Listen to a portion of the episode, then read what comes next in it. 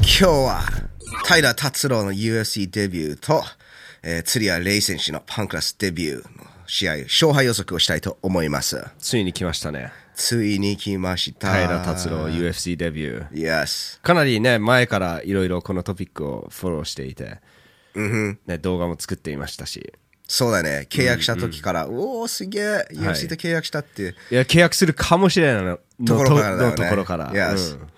BTJ でえっとアフレッドだったっけアフレドアフレドかなアフレッド or アアフフレレッドドあ、OK。doesn't matter. 関係ない。関係ないのダウンして、そこからパウンド当てるよりもバック取ってチョーク入れた。はい。 True MMA fighter。あんまりそれ見ないよね。だってダウンした後パウンドするじゃん。はい。ダウンしてバックを取ってチョークするのは、 その選択を選ぶのはやっぱり、本当にオールラウンド、オールラウンダーうんうん。っていうか MMA ファイタはい。でもアフレドです。ー。アフレドか。はいはい。アフレド。 9戦無敗のアフレド。お Yes。 Yes。えー無敗 No More うんうん。だけど、そうだね。そのとその時は無敗だった。はい。でも、もう一人無敗ファイターがいます。それは釣り屋レイ選手。おお。 3-0だよね。 3戦無敗。 3戦無敗。はいウィキペディアで4戦無敗って書いてあると思う。I think あ、そうなんだ。いや、一回なんか相手が 6キロぐらい軽量オーバーして、それ試合が行われなかったっはい。へていうのを覚えてる。え。でも実際戦ったのは3回。っていうか、6キロオーバーする選手ってどうなってるのどう、ね、どうなってるんでしょうね。 最初からやんないって言って よ。やる気ないでしょなんで、な、 最初からやるやりたくないって言ってよ、その。俺だったらあ相手超ムカつくよ。ムカつくよね。だって相手に減量させてるわけだし。うん Oh my god. ひどいやつだ。 Yeah, my goodness. でもまあ、あの、それを、えーっと、そういうことがあって、4戦目に向かってる釣りはレイ選手です。はい。Oh no, wait. なんだえっと、タポロジーのやつ見てたんですけど、この戦績の、えっと、見方がちょっと間違えました。9戦無敗じゃなかったですね。平選手、その試合に向けて5勝2敗でした。ごめんなさい。全然全然違うじゃん。え、これちょっと見方が難しいんですよ。アルフレドが9戦無敗だと思うじゃん。 No. 平達郎選手の戦績じゃん、どう考えても。そっか、そういう風になってるんだね。 へえ、無敗じゃなかったそうです。無敗じゃなかった。ああ、いや、確か、あの、これですね。もう一人の、えーっと、フライ級チャンピオン、誰でしたっけ私たちの、えっと、お友達、新入誠選手はい。とこの試合について話してたじゃん。ああ、はい。やアルフレドア選ル手フレド選手の話。いや、でも全然強くないと思ってる思ってたよねって。 先週見ても2回負けてるし。なるほど。うんいや、フライ級選手、強いのいっぱいいるね。うんうん。シニアワト選手もディープで試合をします。近々ですね。防衛戦ですね。はいわあすごい。はいでも今日は、えーっと、次はレイ選手と、えーっと、達郎、平選手の試合勝敗予測をするっていうことで。はい。えっ、と、このチャンネルを見てる方、まあ、初めての方、格闘キャストと言います。えっ、と、シンです。そこにナオトがいます。ハロそうですね。やっていきましょう。えっ、と、でも、今日は実は、サプライズサプライズがあるんです。えー今日、えっ、と、ちょっと、先に謝りますけど、ちょっと花粉症がやばいんです。ー。それがサプライズですかいや、それはサプライズじゃないんですけど、ああ あオッケーの、サプライズは別ですね。ただ、あの、一応、そういうことで、なんか、くしゃみとかしたら、えっ、と、先にごめんなさいって言ってる。なるほど。っていう感じですね。サプライズは、釣り屋レイ選手をインタビューしに来ました。はい Yes パラスラ柏に行って、えーちょうど試合1週間前にインタビューして、えっ、と、そのインタビューをぜひ皆さんに見せたいと思います。こういう感じでいいですかうん、オッケー。どうしよう。どういう、これ初めてだからね。え ?VTR をどうぞ。 VTR ど、おテレビっぽくなったね。ご覧くださいませ。はいいですかうんうん。OK。Check it out. えー、柏パラストラジムに、えーと、釣り屋レイ選手をインタビューしたいと思います。よろしくお願いします。よろしくお願いしますすみません、練習後で。いや全然もう減量に入ってると思うし、一番なんだろう、喋りたくない時にインタビューしてます。そんなことないですでもまああのちょうど1週間ということで、あの追い込み期間はもう終わりっていうことなんですかそうですね、まあ、基本的にはもう毎日湯船やってきたし、まあ、やることはやったんで、まあ、あとはここから多分強くなることないんで、はいまあ、あとは調整って感じですねあーいつも1週間前ぐらいになるとその追い込みをストップするっていうタイミングでやってきてるんですかそうですね、まあ、大体1週間前ぐらいで、はいで追い込み期間はフルはどれくらいなんですか何週間ですかうんまあ、追い込み期間というか、まあ、基本的に試合なくても1日2分やっ てるので、まあ基本的にいつでも試合できるよって感じなんで、まあ、いつでも追い込んでるんですけど、はあ、でそんな違いがないっていうことですか、まあ、トレーニングあーまあ少し、あのーまあ、試合があるとやっぱ試合に向けて気持ちの変わりようとかありますけど、あーまあ基本的には1日2分練は基本的にはしてるんでなるほど、練習量はそんな増えないんだけどその、まあ、試合に向けての気持ちとかそうっすまあ変わるやっぱりそうですね、試合の後そのなんかテンションがありありますよねそうですね、はいうんそうなんだ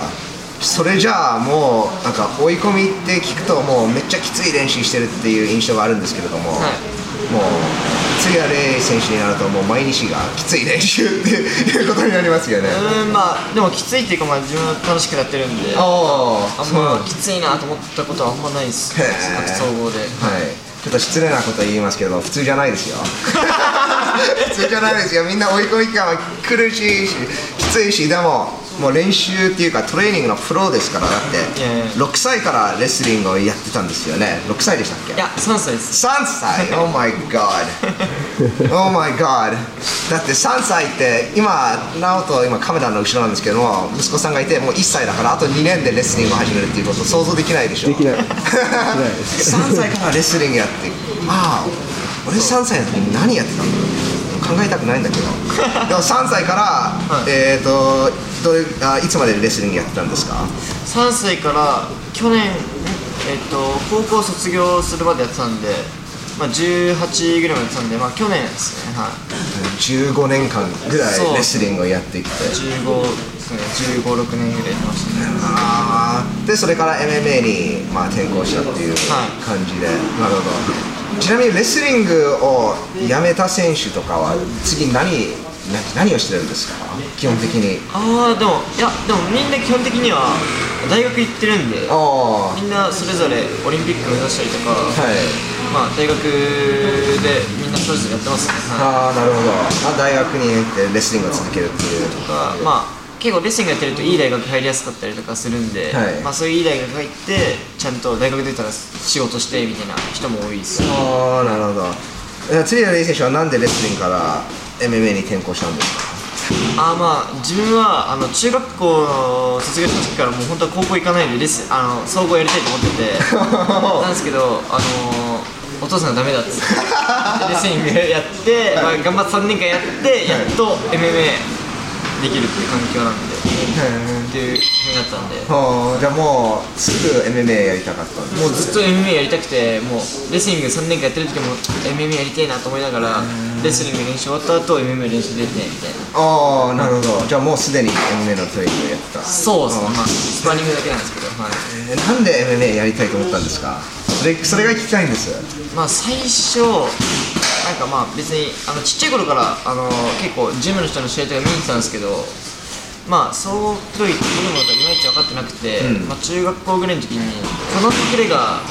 い見て、はいコナン・マクレガーこの人すごいなと思ってあこんな MMA もあるんだと思ってそこからどんどんハマってって、ですねはいでどんどんいろんな人の試合見るようになってそこが一番最初ですかね中学生の時にこのマクレガーの試合見て、MMA やろうかなと思ったっていうかあーカラマクレがタイになりたいっていうそうですねこんななんかこのマクレガーと普通の MMA の選手と違くてなんか結構面白いスタはいイルじゃないはでいわすか、かわかりますでそれに惹かれてあこういうのもあるんだと思ってこういうあー変わったスタイルもあるんだと思ってそこからなるほど確かに MMA っていろんな選手がいて、はいい、ろんなスタイルがあるじゃないですか、はいそうだよねうん釣りやレイ選手のスタイルも結構コナミクルね派手ですよねでもああそうっすかね あんまりだって試合3試合ぐらいやってるんですけど、い試合時間じ実際の時間はむず短いじゃないですかそうですねで3戦やって3フィニッシュを取ってるからねすごいですよでも見せてる時は結構派手だと僕,、まあ、僕の印象なんですけど、はいそう思ってますよでまあ MMA に転向してディープでデビューして、3戦やって3フィニッシュを取って、いこれが4戦目でパンクラスデビューをしますはいだお聞きたいんですけどディープからパンクラスなんでその転向があったんですかまあなんでっていうかお父さんが一応マネージメントをやっててくれてて、はいまあそれでまあお父さんがまあちょっとパンクラス行こうっつってなって、まあ、パンクラス行ったんでまあそんな深い理由はないです けど、まあでもまあそうですねうちいちパンクラスで出てるカレーさんの選手あんまいないじゃないですか確かにいないでだすからまあどうせならパンクラス行ってベル取ろうかなとああ、はいなるほど うーんそっかでファンクラスデビューで確か直接ランキング3位のい秋葉大輝選手いとやるんですよね、でも、ディープのランキングってあるんですかいやディープはランキングないんですよよね、はいでもランキングあるとしても3週しかやってないので多分、はいラ釣りレイ選手は、まあ、まだ入入ってないってそこうでとすね、ランキング外だと思うのだからこの試合って結構結構意外なマッチアップだと思思いませんかだってランキングあー3位と直接はい、まあ、ディープから来た選手が、はいでもとでランキングにも入ってないディープから選手が直接やるっていうのはあーかなりおすごい、まあ、意外な試合だと僕は思ってるんですけれども確かに、はいで間違いなく釣谷レイ選手の、まあ、MMA キャリアの一番大きいチャレンジになると思います、だって秋葉選手のあー戦績を見てたんですけども21戦ぐらいやってるんですよあーそうですねそうそうそうで釣谷レイ選手3戦やってるからえーっと計算は苦手なんですけど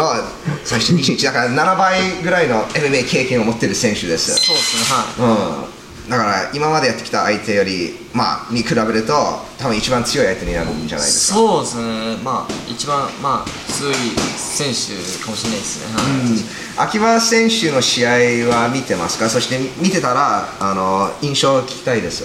あ、えっとね、見ましたね、はい。えっと、秋葉選手は、なんか、もともと柔道ベースで、まあ、結構、なんていうんですかね、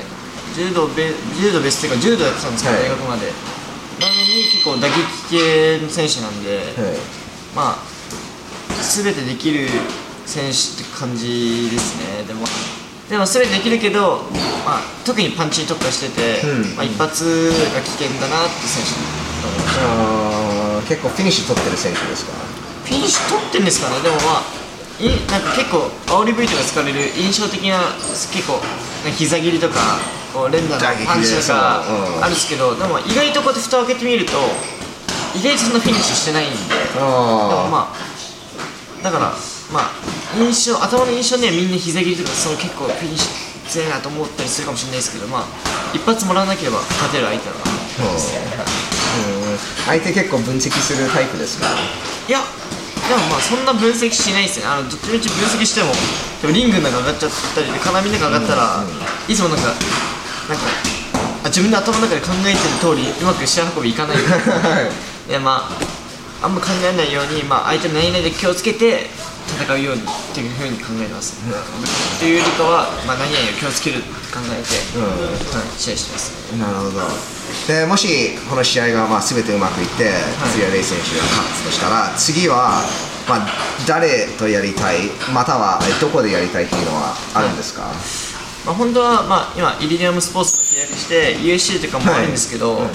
まあ、今自分まあ19で、あのー、次勝ってもまあ4勝じゃないですか一応、はいなんで、まあ、まだ UFC でも早いかなと思うんでとりあえずは次、あのーパンクラスのベルトをかけてもし勝ったらやりたいなってああー感じですなるほどさっき19って言ってたんですけど びっくりしたいつもこう話してると、次はレイ選手が19歳っていうのを忘れるん ですそうですかもうもうすごいなんかしっかりして大人っぽいから19やいやって聞くと、ま、毎回忘れて毎回びっくりす るすごいですね19歳で今もうフルタイムファイターじゃないですか、はい結構珍しいものだと思いますまず最初にまあフルタイムファイターがあまりないで19歳のフルタイムファイターはもう本当に珍しいですで、よくまあ格闘技で、まあ、格闘技界で聞くんですけれども、まあ、仕事しながら格闘技をする選手ってすごいですって、はいもちろん仕事の後練習するのはかなりきついことなんですけど、はい僕が僕の考えではまあフルタイムファイターも本当に本当にすごいと思ってるんですよ、はい特に若いフルタイムファイターだって格闘技ってまず最初すごい危ないスポーツじゃないですかそうっすねうんでいつ終わってもおかしくないな、んなんで大怪我したらもう試合になな2年間1年間出れないっていうのも全然おかしくない、でも試合じゃなくても、い練習で滑って膝がうんって変な風に動いてもうあ1年試合できないっていうのはい結構聞いてきてるものだからすごいある意味クレイジーなものをやってるんですそうっすねで でなんかみんなフルタイムファイターの日常はあんまり分かんないと思うんですけどもそれ聞いていいですか、あ全然はい大丈夫ですどんな感じですかもうフルタイムファイターっていうものはああでもまあいつもそうですね朝お朝起きてっていうか、まあ、いつも昼ぐらいに起きて、はいまあ、練習行くんですけど、いまあしっかり睡眠時間取れるんで、そこはいいところですねあーまあ、1日練習しっかりやるんですけど、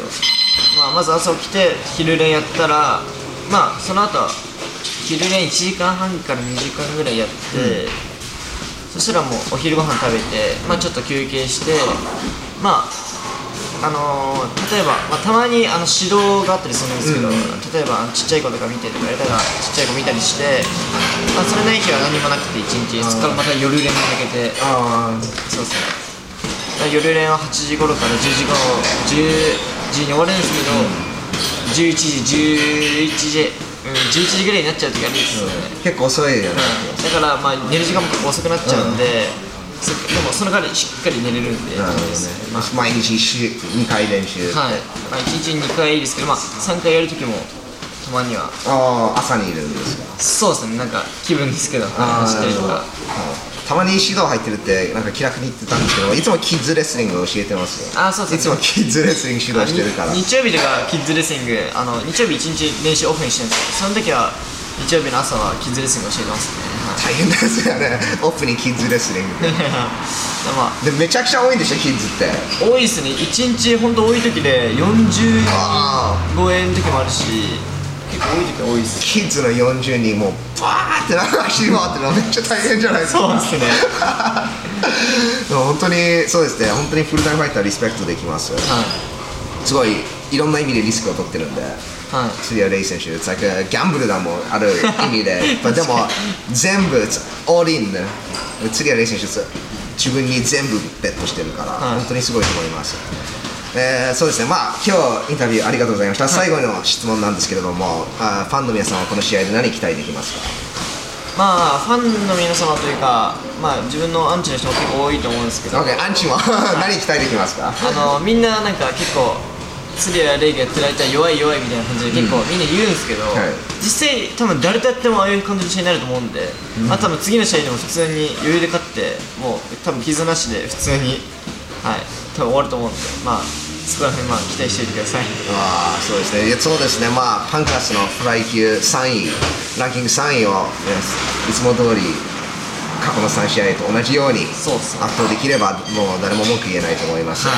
今日はありがとうございましたありがとうございますまあ3歳からレスリングはやばいでしょ。あーいやー、3歳。だって俺3歳の記録がないもん。覚えてないよ。全然覚えてない。 3歳何やってたんだろう多分、カブトムシとクワガタムシを捕まえて、ふその2つの喧嘩を見てたね。捕まえられてたんだ。まあ、捕まえてたとん。思うよ。俺、か結構、あの、虫とか好きだったから。へカブトムシとクワガタ大好きだった。うん。で、その2つをなんか、争いをさせ て。そういうのをやってたね。絶対、そうだね。レスリングみたいじなゅものをやって自分はなかった戦わないけど虫に戦わせる。いや、そうそうそう、それをやってたかもしれない。でも、それぐらいの年だったね。はいその子からレスリングやってるのはやばいよ。で、まあ、勝敗予測なんですけど、やっぱり強いレイ選手が勝つと思います。まああの自信はやばかったですよね。まあ、インそうだね、そう、その話も入りたいけど、インタビューで結構、あの、あ対戦相手の秋葉選手、まあ、ランキング3位で21戦やって、まあ、強い選手っていうのは間違いないんだけど、強いレイ選手、やっぱり勝つと思うよ。で、勝った後に、みんなが秋葉選手やっぱり弱いって、そういうなんか考えを持ってほしくないから、結構あのインタビューで、つ秋葉選手、21戦、ランキング3位、釣りはレイ選手より7倍の MMA 経験を持ってるって言ってました。それを忘れずにね、皆さん覚えてください。 はいはい。まあ、この試合、たとえ、釣りはレイ選手が圧倒して、まあ、フィニッシュしても、アンチはまあ、多分もっと現れるから、おー 消えることはないよ。うんでも、すまあ、アンチも一応ファンの一人なので、いいことだと思います。でも、そうまだあね出し方するとファンは増えてほしいですけどね、まあ、ファンは増え本人としてはファンは増えると思うよ。えっ、と、最終的に、そうだね、釣りレイ選手、結構、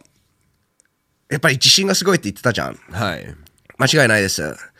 間違いないです。でも、自信は、まあ、生意気とも言える。 特にファンからの目線では。はいだから結構若い、まあ10戦ぐらいまで行くまでかなり、あの、アンチが結構くい現れるような選手に、まあ見えるんだけどね。はいでも、最終的に強いから認められて、みんなより大きいファイターになると思う。だって、アーリーもまさにそうだったじゃん。モハメド・アリー。最初は結構トラッシュトークして、あこいつ生意気だな。チャンピオンじゃないのに、えー I'm the greatest とか言ってる。かなりアンチが多かったんだけど、まあ、チャンピオンになって結果を出して、逆にみんなに認められるようなチャンピオンになりました。それはレイ選手もそんな感じになるんじゃないかな。そういう、えっ、と、勝敗予測をします。ナオトからは。あ僕秋葉選手知らないのでおううんそうだね。ああ、そうだね。そのインタビューの後でなんか忘れてないかってよくあ結構聞いてたんだけど、なんか忘れてるものがありました。おうこのパンクラスのペーパービューとか買えるんで、おうこの試合をライブで見れます。あのぜひ皆さん、釣り屋レイ選手応援してください。僕ね、釣り屋レイ選手、あと10年後になると、あー The biggest Japanese fighter になってると思う。おう10年後ね。はいそう、予測します。かなり長い 予測ですねでも今19歳でしょなるほど29歳29歳になっいやた頃うんそう。で、まあ、釣り合い選手のし友達だからそれを言ってるっていうわけじゃないの。なんかあの、たくさんの MMA ファイター知ってるけど、みんなにそういうの言わないじゃん。結構、なんかスパシなんか、なんか持ってると思う。なるほどなんか説言葉で説明できないんだけど、はいなんかちょっと他の選手と違うところがあるって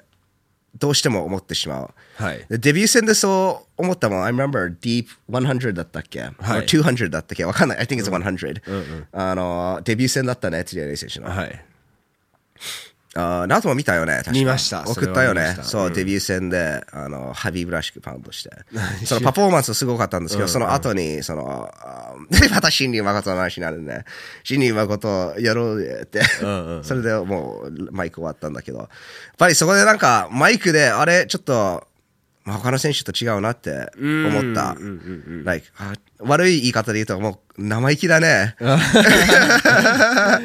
でも目立つの。でもねファイターはやっぱりちょっと生意気が一番いいんだよそうじゃない と、そう、そういう自信を持ってないと。だって、インタビューでも俺、秋葉選手を盛り上げてたじゃん。でも 全然なん か、通じてなかったよね。 まあ、多分ついやキャリアで一番の大きいチャレンジになるでしょう。あまあ、そうだね、そうかもしれないですね。そうかもしれないっていうでもそれがいいの。まあそういうところが真面目真面目なのか生意気なのか分かんないですねまあ本人は実際、まあそれをまあ100%信じてるから自分が秋葉選手に勝てるって、圧倒できるって、はいだからそういうところで特別なの普通はいくらなんだろう強いファイターでもちょっと試合怖いじゃん、まあもしかしたら負けたら、もしかしたらいいのもらってダウンされたら KO 負けしたらどうなるっていう、なんだそういうのがはあの言葉で実際それ言ってなくてもなんか通じるんだよねおーなるほどなんか釣り合い選手はそれがあんまりない。いいことか悪いことかことか分かんないんだけど、ままあ、あその僕はいいと思う。インタビューで言ってた通りなんて言うんでしょうやっぱりそのあの勝ちを確信するっていうことはやっぱりその100%の確信ってどこにもないので結局ギャンブルみたいなもんででも自分にオールベットしているっていうそう。だからまあガッツはありますねオールベットだよ。そう、その話も、いや、Thank you for bringing that up. そう、俺ちょっと今日、あの花粉で頭パンしてるから、そういうのどんどん、もう、はいもうそういうトピック、どんどん、えっと、お願いします。はいその、オールベットの話だったんだけ ど、考えたのは、フルタイムファイター、やっぱり、本当にすごい。えーで、みんなもっとフルタイムファイターをリスペクトするべきだと思う。特にこの日本の格闘技界では。はいで、今リスペ、かなり、か仕事しながら格闘技する選手がすごいって言われるじゃん。逆に。まあまあすごいんですけどねまあ、すごいの、格闘技本当に愛してて、その愛だけでやってることじゃん、はい実際やってなくていいから、はい。でもフルタイムファイターっていうのは it's ちょ it's 本当にそれしかないから、それをリスペクトしないといけない it's 本当に all in で、あん全て自分にベットしてる、でもたとえその例えばそのなんだろう仕事しながら格闘技やってる選手は、はい it's all in じゃないのうん。オールインじゃないの。これが、そう、it's half, half in っていうか half、in なんか失礼な言い方で言いえい言いたくないの。で、いやでもネガティブじゃん、ネガティブじゃないんだけど、実際そうじゃん。まあ、それは、すべてこの格闘技にベットしてない。まあ、だからその見方によると思う。だから全て格闘技にベットしないから、お前は臆病だっていう見方もあるし、い No, や、 no. もうそういう見方もあるわけ。まあまあまあ OK うん。だからネガティブに考えるとそうなっちゃう。けど、まあ、賢い、スマート。とも言える。 Well, also, 実際仕事がメインで格闘技愛してるからやってるっていうのもあるじゃん。はい。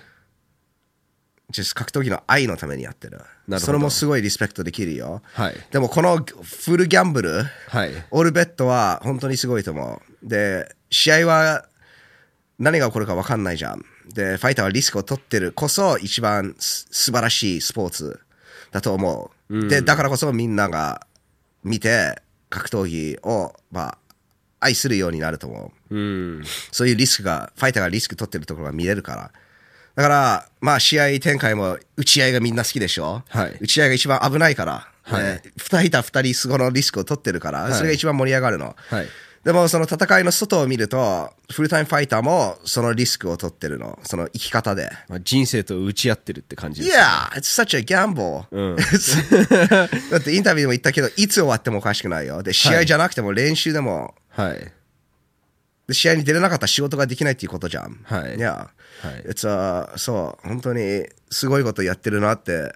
今思う。いやまあ、なんて言うんでしょう。たくさんの方もそう思ってると思いますで。いや、でもね、逆にフルタイムファイターは有利だっていう考え方があるじゃん。まあ、でも実、全部、なんだろう、時間をトレーニングに、なんだろう、捧げることができるから。まあ、それもも、ちろん試合では勝つじゃんっていうなんだろうその当たり前のような考え方があるんだけど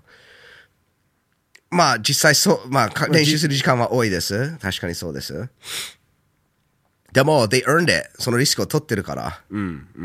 でしょはい。いやそういうのもあるからってそういうリスクを取ってるからもっと練習時間がある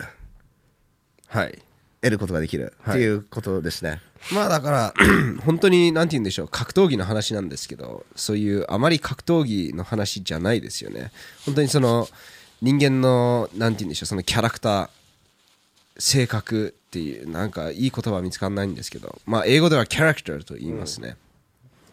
で自分はどういうタイプを好むのかっていうところになると思いますあー例えばある人は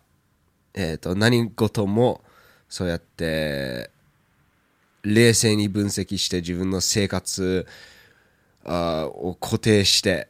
心配は何もないで愛するものを追求する格闘技っていう人をリスペクトするああ自分はそういう人になりたいそういうことができればいいなっていうあの思いがあればそういうなん仕事をしながらファイティングをしてそれで勝つ姿を見るとものすごいパワーをもらえるしモチベーションが上がると思うあーそれか、えー、鶴谷レイ選手みたいにお自分にオールベットしてあー戦いに挑んで勝つその姿を見ると,、えー、と違うあなんていうんですその A さんと B さんがいるとしてこの B さんっていう人はいや俺も自分をあれくらい信じれれ信じられればいいなって俺も自分をあれくらい信じたいよって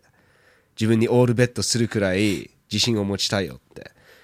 思ってる人は釣りやレイ選手みたいな選手を見て、えーモチベーションをもらってパワーをもらうことができると思いますあのーまあそういうところが格闘技素晴らしいと思いますそのいろいろな形があっていろいろな選手がいて、えーっと結局人間一人なのでみんな違うんです選手みんなで好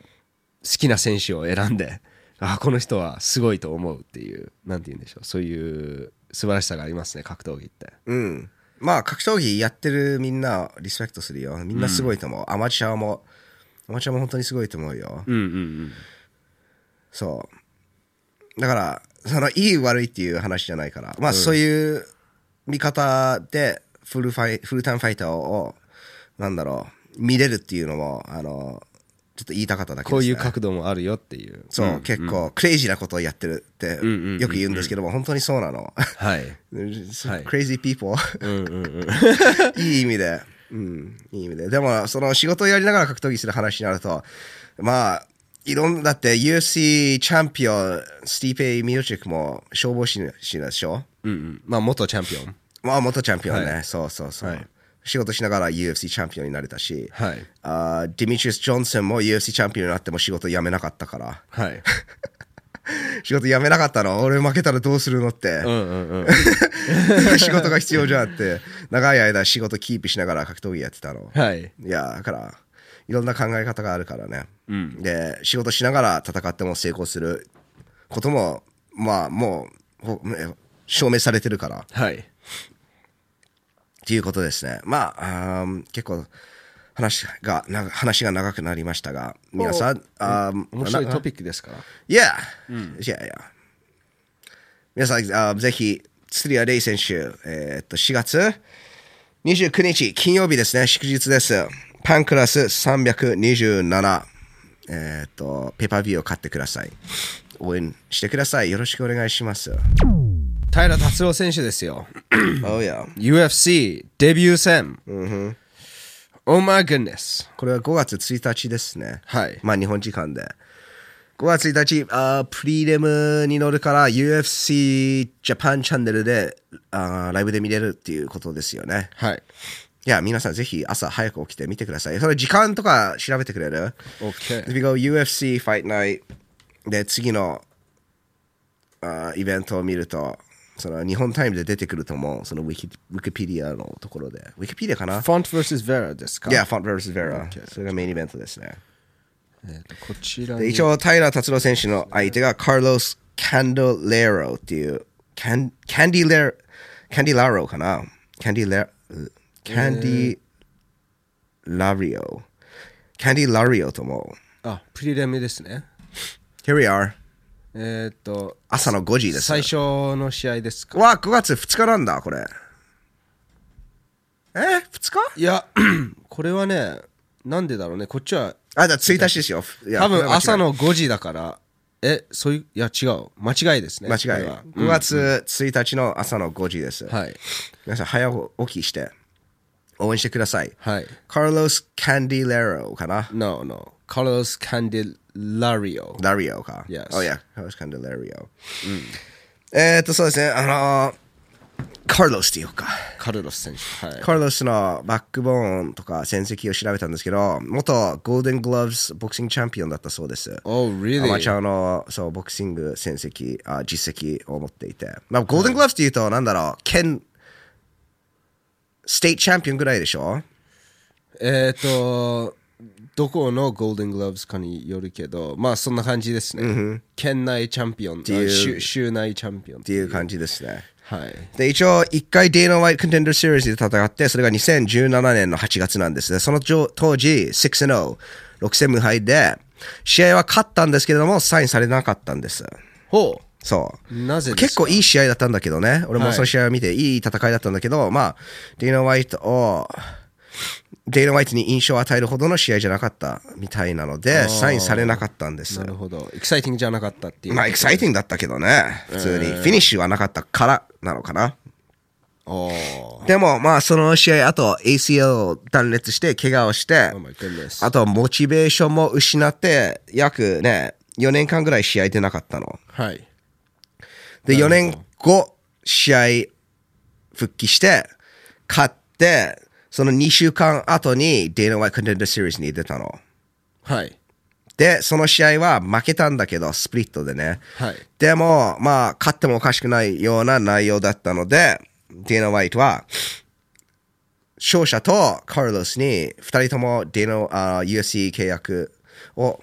与えました。へえその歴史初、まあ、史上初、デイナ・ワイト・コンテンダー・シリーズの試合を負けて契約された選手は、このカルロスです。へーすごいですね一回勝って契約されなくて負けて契約されたっていう感じですね。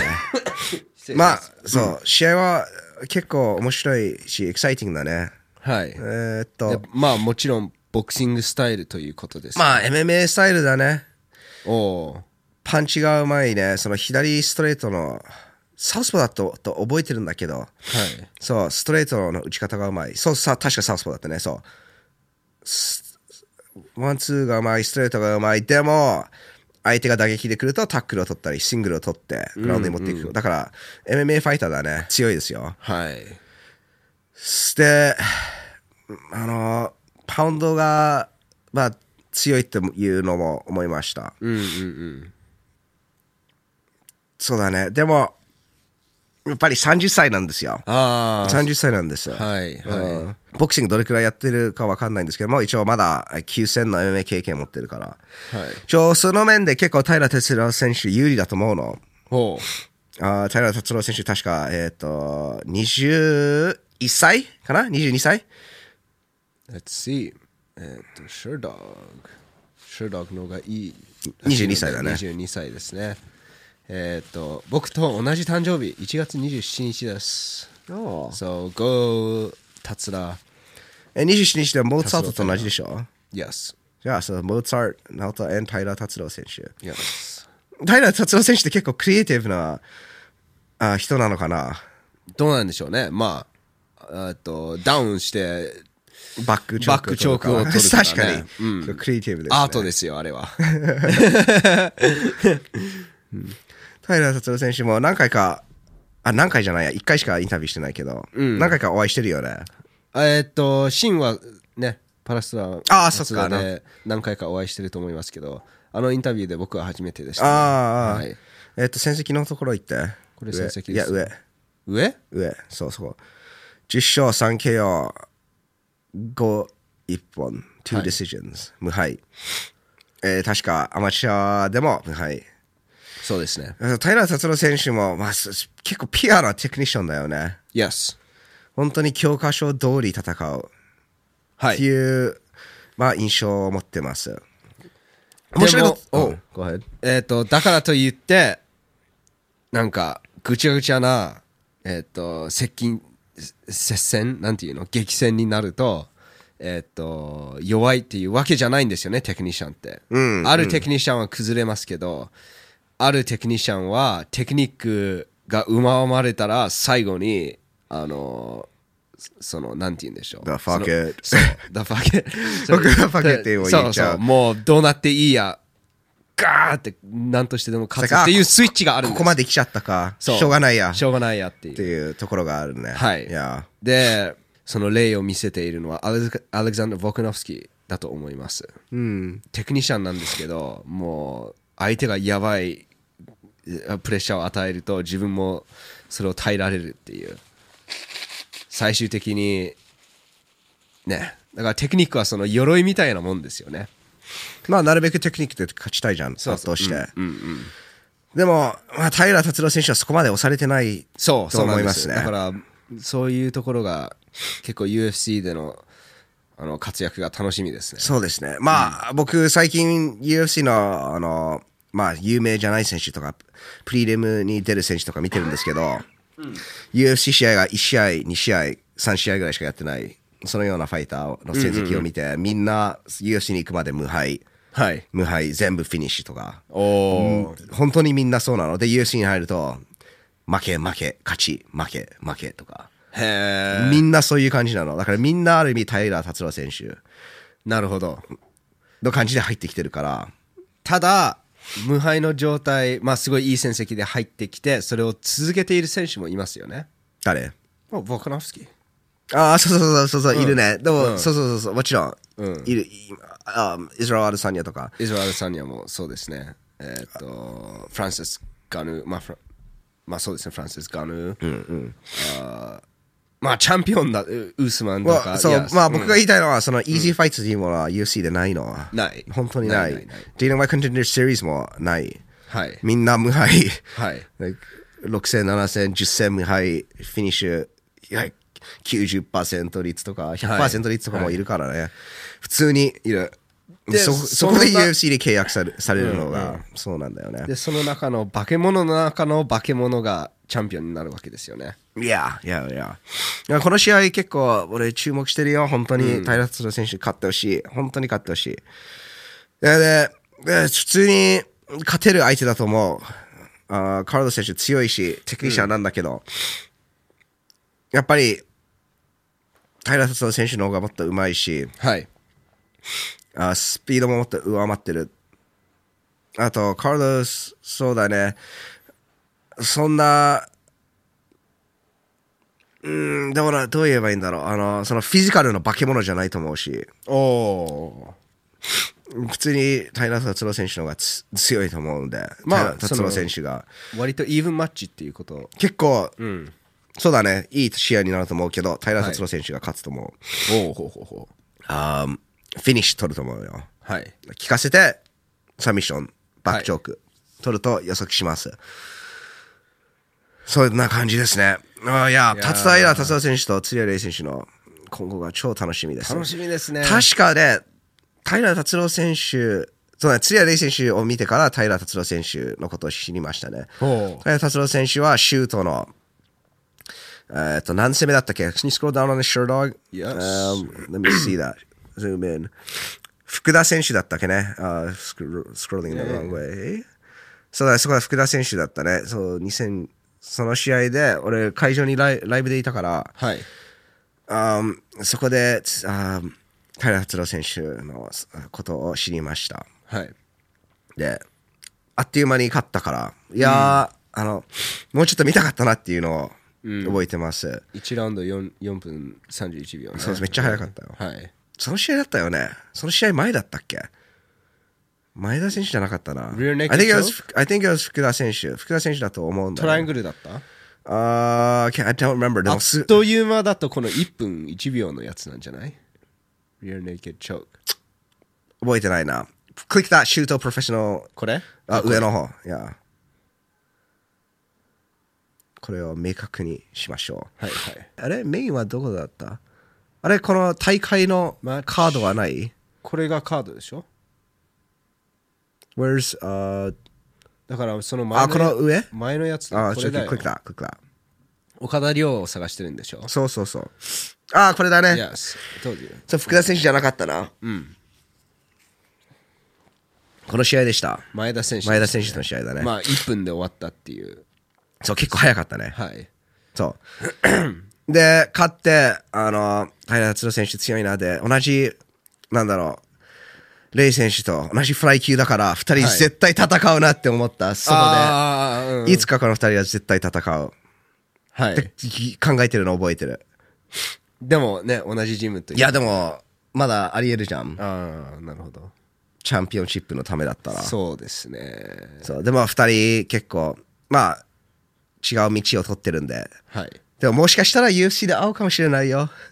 Hey わかんないよ。 UFC チャンピオンシップで日本人同士の対決はやばすぎるんじゃないですかね、もしうんまあまあその夢の世界みたいなもんです けど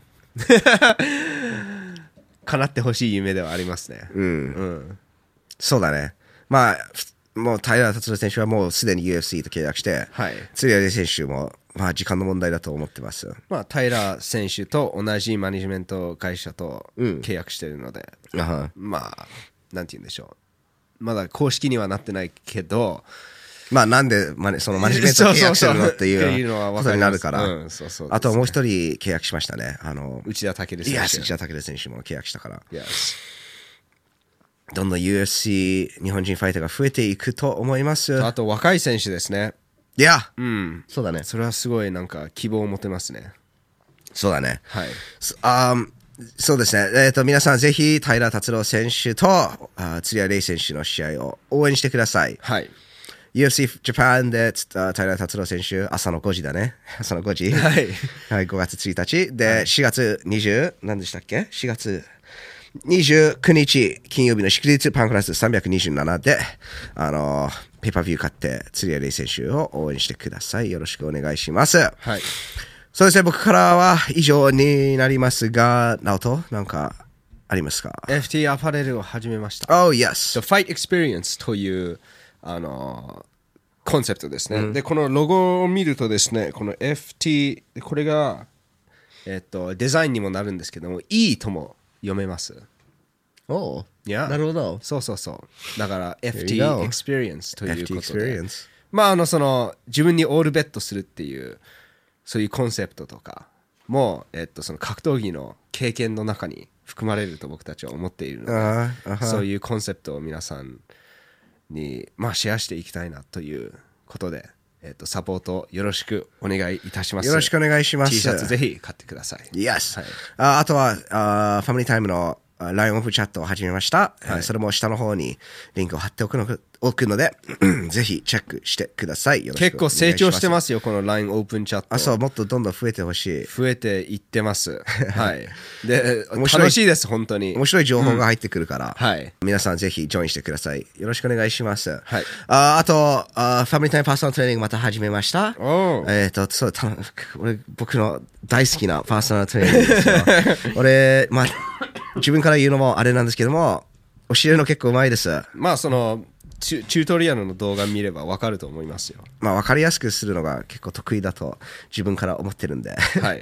でもまあトレーニング内容はあの皆さんの目的によって合わせてるんで普通に運動したい方も結構きいますし、はいあーどうしてもこのテクニックこの左ミドルが綺麗に打てないだから1時間それに集中してそれを直すっていうトレーニングセッションもやってきてるんで予約したい人はどうすればいいんですかえーファミリータイムの Twitter、Instagram に、えー DM を送ってください。そしたらあのトレーニングの詳細を送送りますので、はいぜひよろしくお願いします。と、はい。い、うことで、今週の楽しみですね。はい。 Yes, yes, yes. えーっと、ここまで見てくれた皆様ありがとうございます。チャンネル登録ボタンスマッシュしてください。いいねボタンスマッシュしてくださいよろ。しくお願いします。 See you again soon. またお会いしましょう。バイバイ。